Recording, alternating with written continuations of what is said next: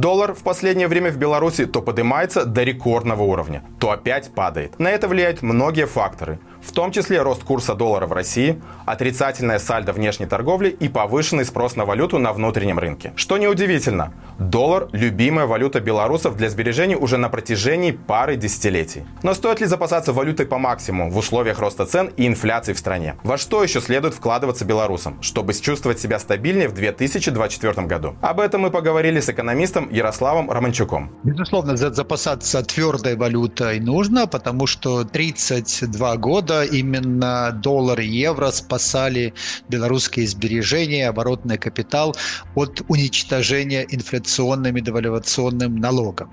И те белорусы, которые поверили в доллар, и даже есть те, которые поверили в золото лет 15 назад, они, конечно же, ну, может быть, золото не так много выиграли, но, тем не менее, не потеряли.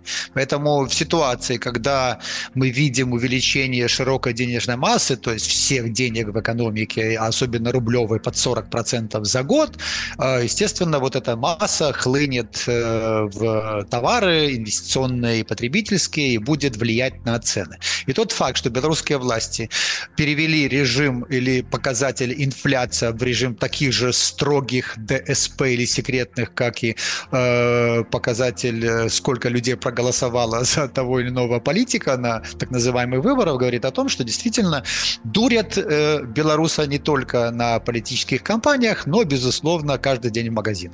В следующем году неизбежно будет рост жилищно-коммунальных услуг стоимости. Все, что связано с отношениями с государством, будет дорожать. То есть и услуги образования, и здравоохранения, и транспорта.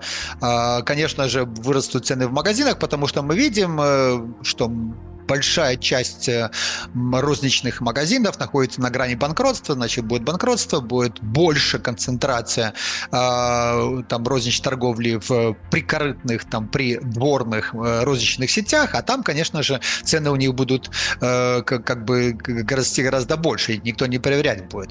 Э, высокие курсно-девальвационные риски, значит, в ситуации, когда Беларусь потребляет импорт, естественно, это будет отражаться и на ценах потребительских да, там, продовольственных товаров. Ну, а, понятное дело, про, если вы э, все еще э, потребляете импортное лекарство, бытовую технику, все то, что связано с обслуживанием автомобиля, тут готовьтесь раскошелиться. Ну и любимый товар для, любимая группа товаров для повышения регулярного цен – это топливо, сигареты и алкоголь. Тут же, конечно же, если вы не избавились от вредных привычек э, ездить на автомобиле и э, курить, пить, тогда самое время подумать про про э, велосипед. Видим цифры, э, цифры балла внутреннего продукта, мы видим цифры экспорта, наполнения бюджета, мы видим количество инвестиционных проектов, которые реализуются в Беларуси. Естественно, белорусский режим сделал то, что собственно, от него и ожидалось. Он э, резко переключился на российский режим, на российские э, олигархические оргпреступные группировки. Понятное дело, за это заплатил определенную цену. Такой э, высокой степени уязвимости Беларуси перед Россией никогда не было, но мы видим, что когда экономика там будет около 70 миллиардов долларов, там около 8 тысяч долларов на душу населения, это, безусловно, не тот показатель, о котором говорили сторонники санкций.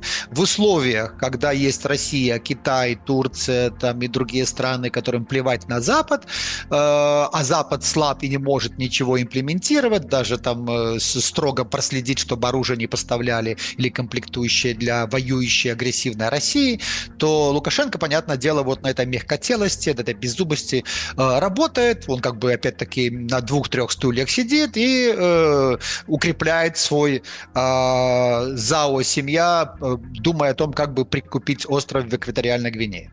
Были трехлитровые банки, нужно записаться пятилитровыми банками, потому что это самый надежный будет подматрасный способ сбережения долларов, евро. Ну или, если вам повезет, обязательно покупайте швейцарские франки. В условиях валютной нестабильности эта валюта действительно будет самой-самой привлекательной, и она точно уж не подешевеет.